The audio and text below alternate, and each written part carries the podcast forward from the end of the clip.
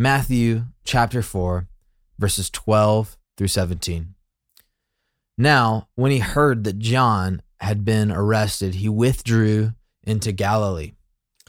And leaving Nazareth, he went and lived in Capernaum by the sea, in the territory of Zebulun and Naphtali, so that what was spoken by the prophet Isaiah might be fulfilled the land of Zebulun and the land of Naphtali, the way of the sea beyond the Jordan, Galilee of the Gentiles. The people dwelling in darkness have seen a great light. And for those dwelling in the region and shadow of death, on them a light has dawned. From that time, Jesus began to preach, saying, Repent, for the kingdom of heaven is at hand. This is the word of the Lord.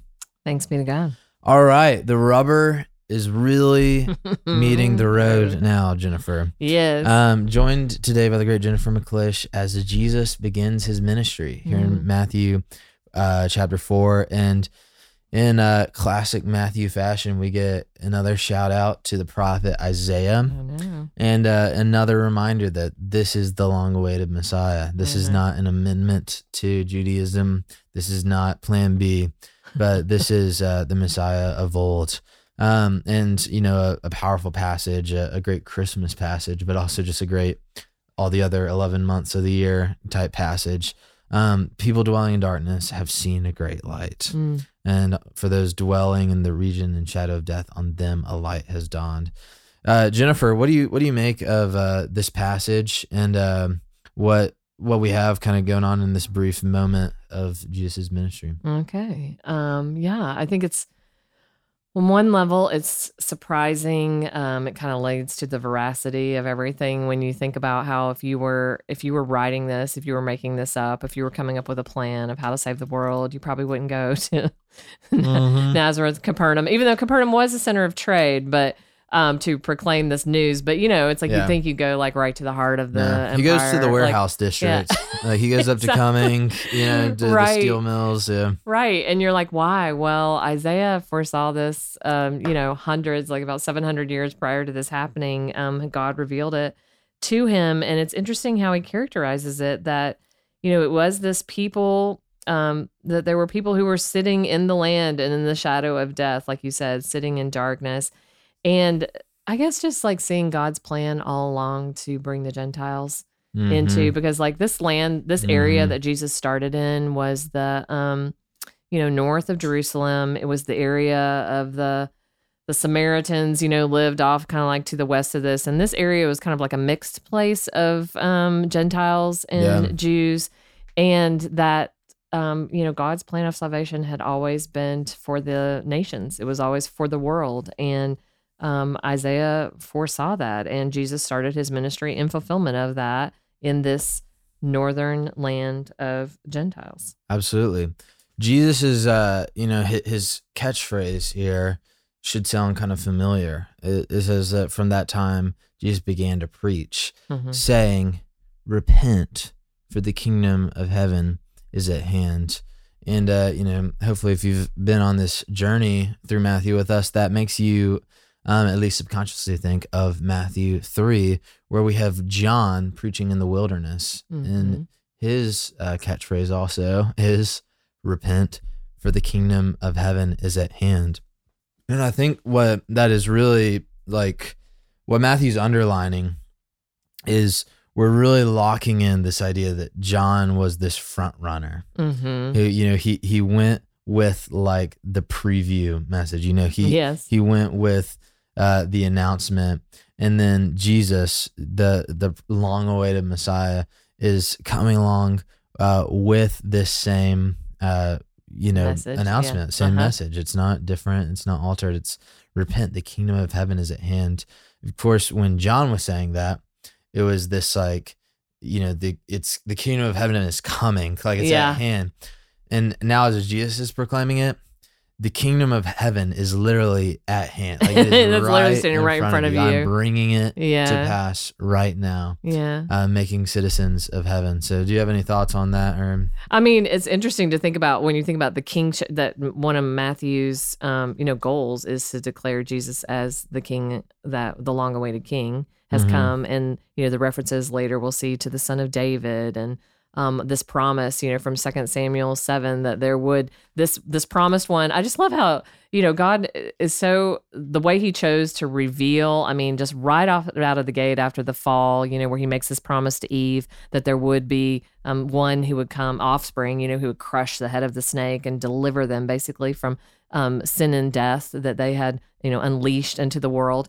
And then that um, we we just see over the course of hundreds and thousands of years, God fleshing out like who this one would be. And of course, He makes the promise to Abraham that it's going to be one of his descendants and that this one would bless the whole world. And and then when he gets to King David, he says he's going to reign forever, like he's going to establish your kingdom forever Mhm. and it would be your son. And of course, we know, um, you know, that he would keep your commandments, God's commandments perfectly. All these things that, of course, we know Solomon did not do, Mhm. and David had to know already. Yeah. You know, like I'm looking at my sons right now, and, and I'm thinking that Yeah. this cannot be. And of course, we know David in the Psalms knew that. Um, it wasn't one of his um, sons in that Mhm. generation. He was looking to one who was his Lord. You know, he was Mhm. looking to one who was um, not going to taste death and all that, or wasn't going to, you know, stay dead. yeah. anyway, yeah, there's all that. Um, but this king, you know, and Jesus is basically, I mean, this is a pretty crazy statement, like knowing that Jesus is saying, I am the king. Um, and also that he is the fulfillment of this, you know, great light that is dawning on these people who've been living in darkness. Um, Absolutely. yeah. Absolutely. And and you know, I, I love that it, the the kingdom of heaven, it the idea of repentance, it implies that the kingdom of heaven has this redirective yes. force, Yeah. right? Yeah. It's not just something that comes and dwells with you and it's business as usual. yeah, exactly. It's not something that you like put on the resume along with all your other accomplishments.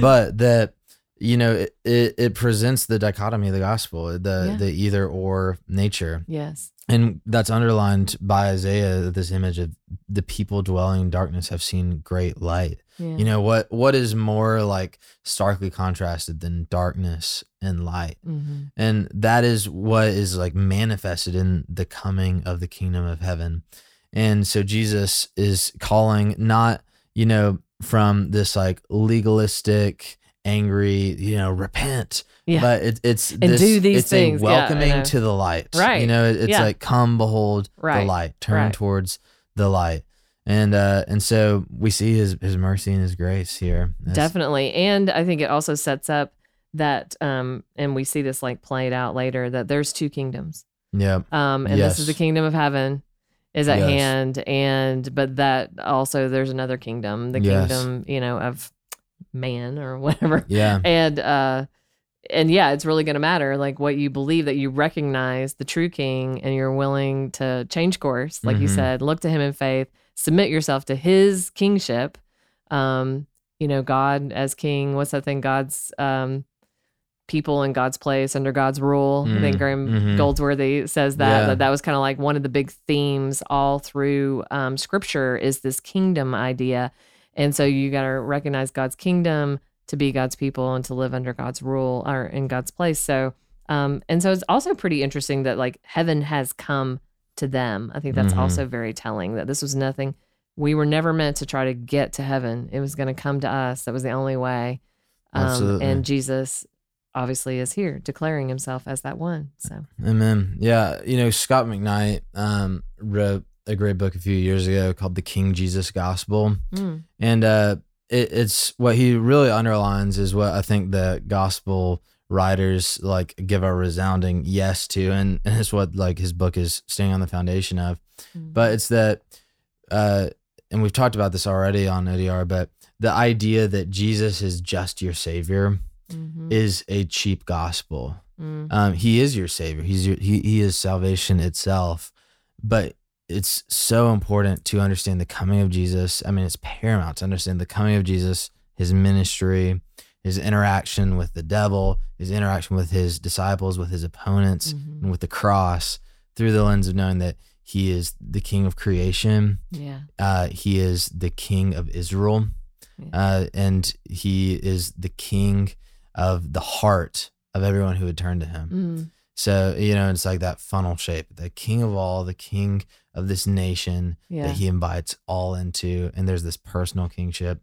And so it's so important to see it's not just that, you know, forgiveness of sins is at hand. It's Mhm. not just that Mm. a long way to sacrifice is at hand. It's that a new king is in town. The Yeah. kingdom of heaven In is the at kingdom of heaven. Yeah. And viewing Jesus through that, you know, authoritative, powerful Right. lens. Right. And what good news that is. Um, and honestly, repentance is good news. Um, I don't think we often see like that. That's God's grace to us to Yep. um, call us um, to repentance of our sins because sin is leads to death, Mhm. and so He's calling us to life in that Mhm. one word Absolutely. of repentance, which is another beautiful way of thinking about what you know Jesus came to do. Amen. Amen.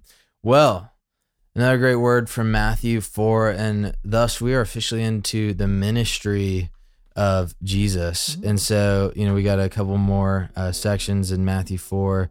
And then we're off to the races in the Sermon on the Mount. So Ooh, that's gonna be it's gonna it's gonna, gonna, get real good real quick. Yeah. So, for the great Jennifer McClish, this is Will Carlisle, and we will see you tomorrow on our daily rhythm. Thanks for listening to Our Daily Rhythm. I'm Jason Dees, one of the pastors of Christ Covenant, and Our Daily Rhythm is a ministry of our church designed to help you more faithfully and effectively meditate on God's Word. If you ever have a question for us about one of our Bible readings or one of your own Bible readings, please don't hesitate to text us at 404 465 1737. Again, that's 404 465 1737. Or email me directly at jason at christcovenant.com. We'll meet you again tomorrow for our daily rhythm.